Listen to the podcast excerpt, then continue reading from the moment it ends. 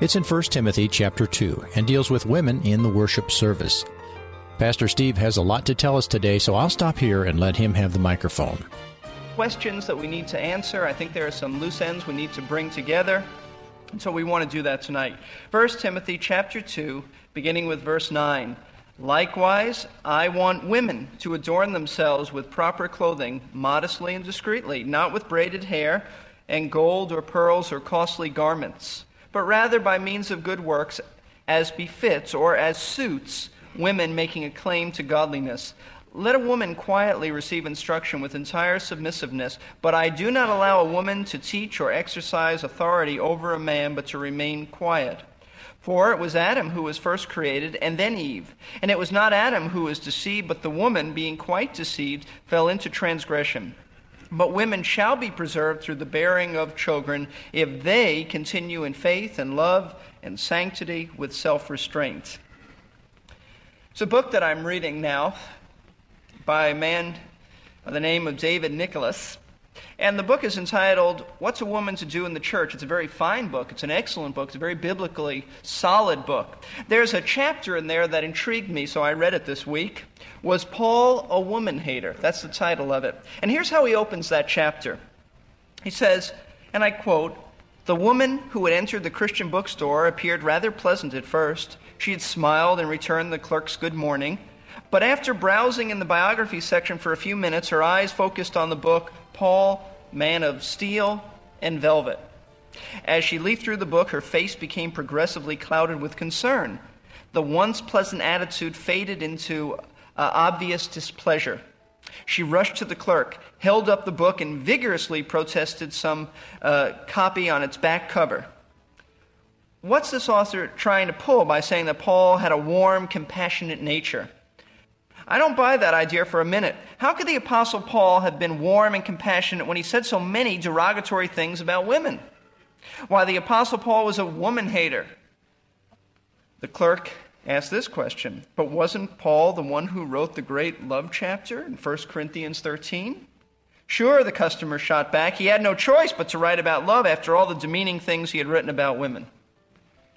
Well, you know, poor Paul. Paul gets it from everybody. He gets it from uh, the rabbis who say Paul was just a rabbi. He invented Christianity. It wasn't Jesus. He gets it from other people who say he was wrong and this and that. And then uh, on top of, top of it all, he gets it from women. And sometimes Christian women who, who blast Paul and call him a woman hater. Down through the years, he has been the most misunderstood man. I'm convinced of that. There is nobody in all the world, in all the ages, that has been more misunderstood than the Apostle Paul, especially in the area of his views on women. Paul has often, and, and I mean this very often, been accused of writing demeaning things about women. I have some books in my library that will basically say that. But the Bible doesn't support their accusation. Let me give you some examples. And, and we've gone over this before, I might add. Maybe not all of this, but some of these things. In Romans chapter 16, Paul deals with many, many women. In fact, the chapter is filled with Paul's warm appreciation for the women who helped him in the ministry. It is not the writing of a man who hated women. It's the writing of a, of a man who appreciated women who shared and helped in the work of the Lord. In 2 Timothy chapter 1, Verse 5, he writes this. Writing to Timothy, his last letter, he says, I am, I am mindful of the sincere faith within you, which first dwelt in your grandmother Lois and your mother Eunice, and I'm sure that it's in you as well. Here was the greatest compliment the Apostle Paul could pay anyone, whether it be a man or a woman. That sincere faith dwells in them. Later on, he'll tell in our, in our study of 2 Timothy, he'll say, Timothy, from a little child you've understood the scriptures because your mother has and grandmother have poured it into you. From a child, you've understood the scriptures, which are able to make you wise unto salvation. So, what a compliment. It's not, Paul wasn't a woman hater. Paul also taught a young Christian leader to, how to treat a woman with respect and courtesy and honor. If you look at 1 Timothy 5, you'll see in verse 2, Paul says this. The older woman, says, Timothy, here's how you're, you're to treat the older women treat them as mothers older women as mothers, and the younger women as sisters in all purity. Honor widows who are widows indeed. And here is Paul telling young Timothy This young spiritual leader how to treat older women, how to treat younger women, how to treat widows. And so he is speaking here out of a heart of compassion for women. We must not forget also that it was the Apostle Paul who taught men how to properly treat their wives. In Ephesians chapter 5, verse 25 through 28, it's the Apostle Paul who says that, that men ought to treat their wives like Christ treats the church. They, he, they need to sacrifice for them, they need to be concerned about their purity, they need to be concerned about laying down their lives for them and leading them in a godly, proper way. And so rather than express contempt for women. Just the opposite is true. Paul really led the way, though certainly others uh, reinforce this. Peter speaks so, so well of women as well. But it was the Apostle Paul who really led the way in teaching that the church ought to create an, an environment and a climate of love that demonstrates the true value of a woman. It's really a sad thing that Paul has been accused of hating women when indeed he had more compassion and understanding of their value than perhaps anyone of his time. Now, when we come to 1 Timothy chapter 2, Paul is, is also expressing love for women. There are those who say, well, Paul is very harsh in this chapter. He forbids things. He's strong. He, he words it in such a way that it's very blunt and direct and it doesn't come across as loving. Once again, the opposite is true. Opposite is true. Paul is still expressing love for women because he's telling uh, the church, by way of Timothy, telling the church at Ephesus not to allow a woman to function in an area that God never designed her to function in. I mean, that is love. Love is, is wanting the best for somebody, and the best for a woman is not to be in leadership over a man. And so Paul's words are the words of a friend to women, not an enemy. He's calling for the church to forbid a woman from entering a sphere of, of activity and ministry that she wasn't created or suited to fulfill. And that is love, regardless of what people might say. Now, the Apostle Paul is basically writing to correct two problems in the uh, church and the worship service concerning women. Number one problem was this women who came to the worship service dressed to draw attention to themselves by wearing seductive and suggestive uh, clothing and also apparel that apparently flaunted their wealth. So I think there's, there's two problems in the sense of clothing, though it's one overarching problem.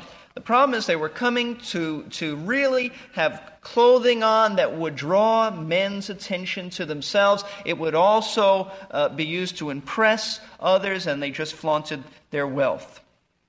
That was the first problem, and that's what Paul has to deal with. The second problem was that apparently there were women in that church taking on the role of authoritative teacher in the worship service. There were women, whether they were called elders or not, we don't know. Uh, perhaps that's the case. Uh, 1 Timothy 3, verse 2, would lead us to believe that when Paul has to say the husband of one wife, and I think there's more to it than just that, but perhaps there were women elders in the church. If not, there certainly were women who were taking on the role of a teacher, teaching men and women. And so Paul corrects these two problems, and that's really the background of verses 9 through 15. And he corrects them in a very interesting way. He gives us, as he corrects these problems at Ephesus, which is not the problems that other churches necessarily have, but in correcting them, Paul gives us guidelines on how a worship service is to be, and specifically how women are to conduct themselves in the worship service. And that's why I've called this, this series and this uh, series of messages Women in Worship. Now, what connects verse 9 with the rest of the chapter is verse 8. Therefore, I want the men, and he's speaking here of the males, not men in the generic sense of mankind, but I want the men in every place to pray. What he's saying is when the men come, they are to lead in prayer. He has just taught them that the, that the church is responsible to pray for the lost. So he says, when the men come, in every place is, a, is an expression meaning when you gather for worship. When the men come, when the church comes to gather in every place to pray, he said, I want the men to lead in prayer. They are to lift up holy hands. That is to say, they, were, they are to be godly. They are to be pure in their lives. They are not to have, he says, wrath and dissension.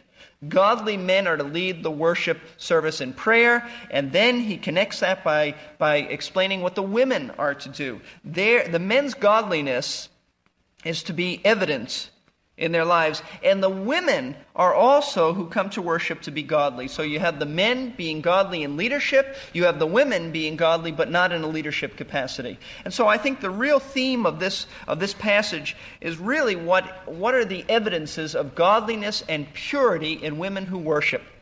That I think is the point of these verses. And we said number 1 that a woman a Christian woman evidences her godliness by her appearance.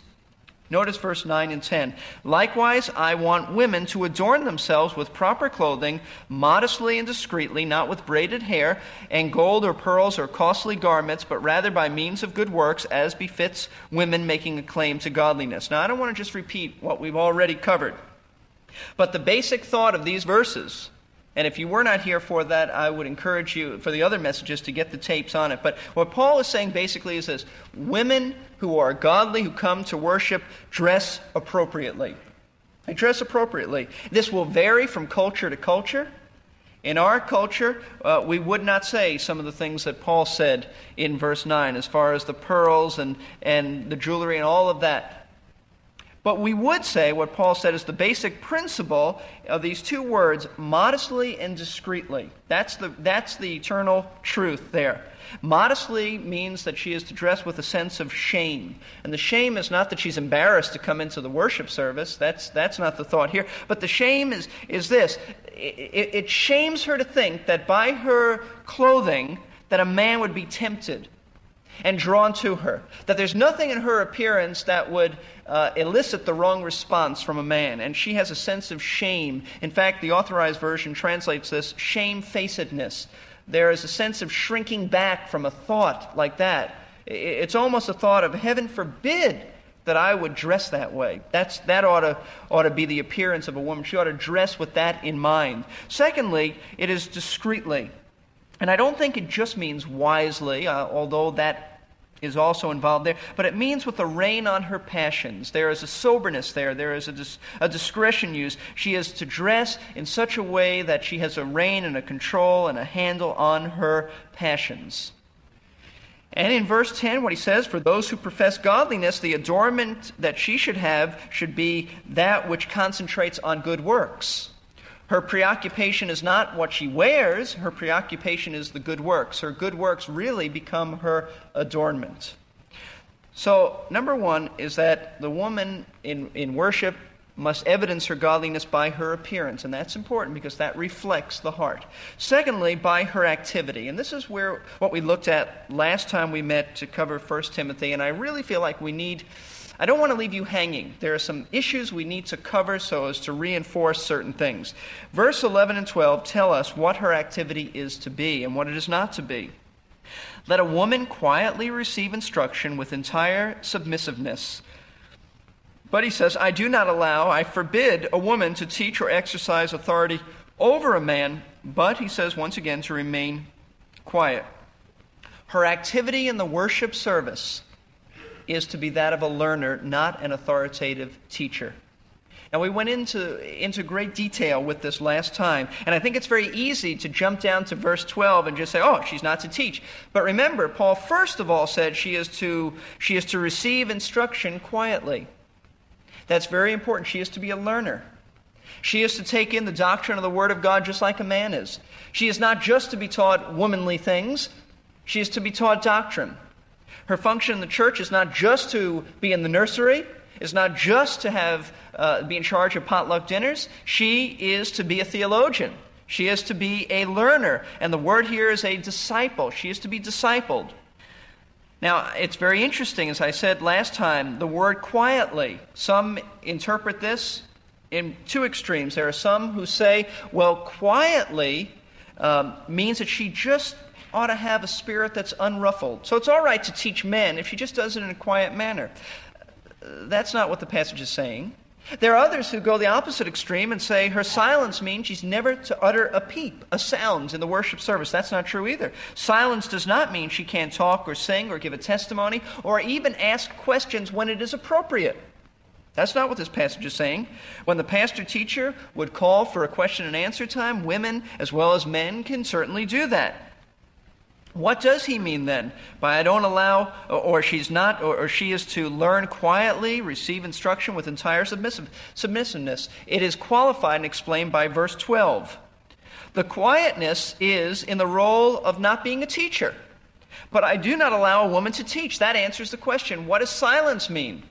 It doesn't mean that she can't sneeze in church, that she can't ever say anything. It means she's not to teach. That's all. And what is, what is it when Paul says, or exercise, or rather submissiveness? It means she's not to exercise authority over a man. So verse 12 really is the way of interpreting verse 11. Paul gave us two verses that, are, that basically explain each other. She's not to exercise authority over men. Now, what we want to do is look at some new ground.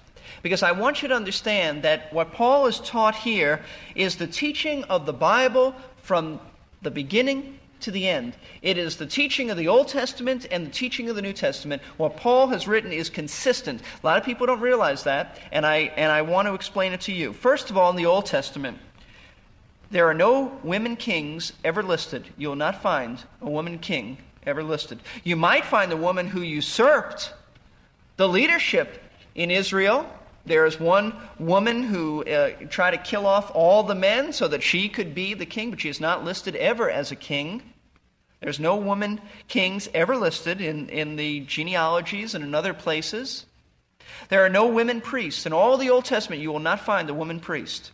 They were the religious leaders of Israel. They were the true religious leaders. There are no women priests.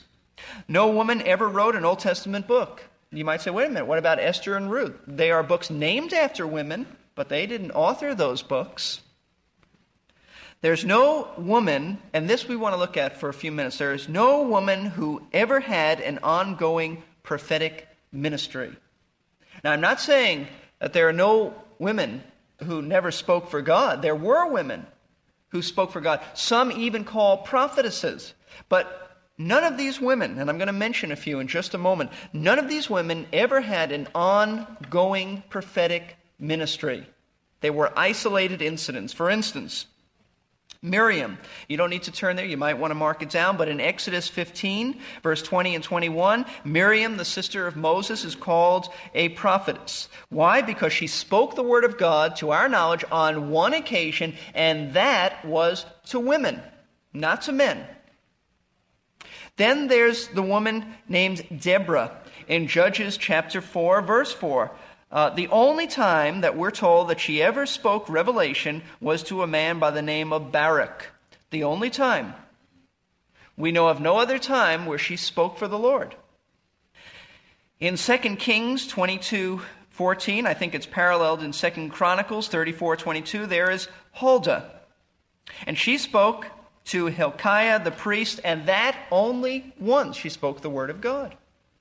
Then there is Noadiah. You've heard of Noah, but probably not heard of Noadiah. She in uh, Nehemiah 6:14 is called a false prophetess, and she is one who spoke against the Lord.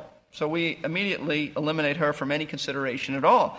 Then in Isaiah 8:3, did you know that Isaiah's wife is called a prophetess? Why? Because she gave birth to a child whose name had prophetic meaning, and that is the only reason. So you see, even in the Old Testament, where it mentions a prophetess, there's no woman who ever had an ongoing prophetic ministry. If they did speak for God, it was certainly proper, it was right, and they were isolated incidences. Now, what about the New Testament? This, this gives people more problems. No elder is a woman in the New Testament. No pastor teacher is a woman in the New Testament.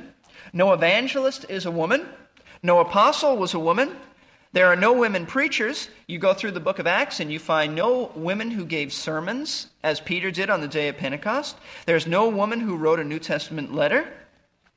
But someone says, wait a minute, what about Philip's daughters? Philip had four daughters who were called prophetesses. In Acts chapter 21, verse 9, we read about them. Let's, let's look there for a moment.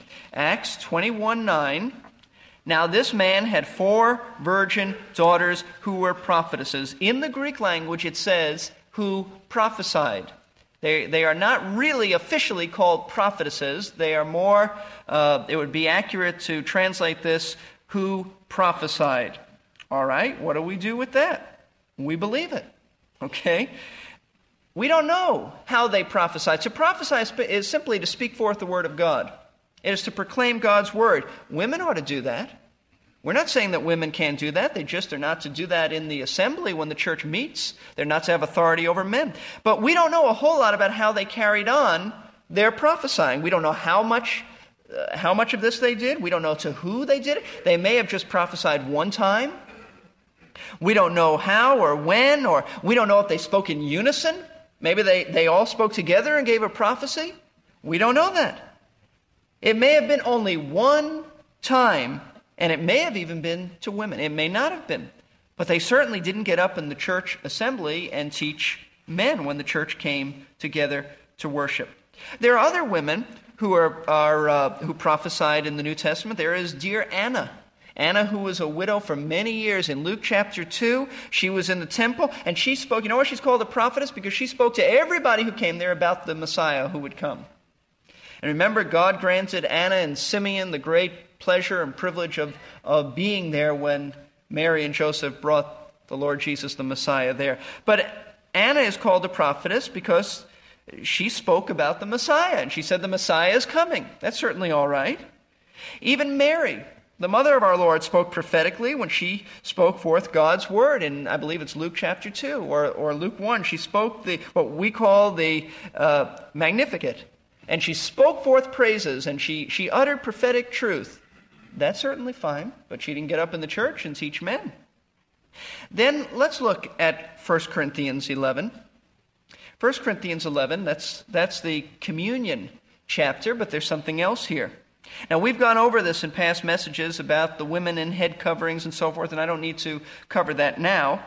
But in verse 5, Paul writes about women who are praying and prophesying. But every woman who has her head uncovered while praying or prophesying disgraces her head. Hey, let, us just stop there. That's all we need to look at right now because the point that some people make is that look, here were women who were prophesying, and this is talking about the church, they say. Is it? I would question that. Is it? Many people believe that, but may I suggest to you that if you look at verse 17 and 18, especially verse 18, for in the first place, look at that, in the first place, when you come together. Well, people say, well, what do you mean? He was, he was talking about women prophesying in the church. Doesn't say women prophesying in the church. May I suggest to you that when Paul says in verse 17 and 18, in the first place, when you come together, I want to tell you how to conduct your worship service, he is talking there for the first time about when the church comes together? I believe that when he refers to women praying and prophesying in 1 Corinthians 11, verse 5, he is not talking about the church service. He goes on, beginning in verse 17 and 18, talking about the church service, and that's where he's talking about celebrating the Lord's Supper. But up until this point, he is not talking about the church service. He's talking about women speaking for God. Uh, that could be, uh, let's put it in our day and age, it could be in a home Bible study, it could be in our women's ministry, it could be in a Sunday school teaching other women or children. But nowhere does this passage say in verse 5 about women prophesying that she's doing this in the church. So that should answer that. We are just about out of time already, so I won't comment other than to say that I hope you can be back with us for the next verse by verse and the conclusion of Pastor Steve Kreloff's message on women in worship, a series based on 1 Timothy chapter 2. Pastor Steve serves at Lakeside Community Chapel in Clearwater, Florida. To learn more about Verse by Verse, visit our website, versebyverseradio.org. This is Jerry Peterson. In my overseas work, I have visited some churches where the services are pretty chaotic. I suppose that happens here too in some places. Next time on Verse by Verse, Pastor Steve will share some insights that will help us avoid confusion in our own worship services.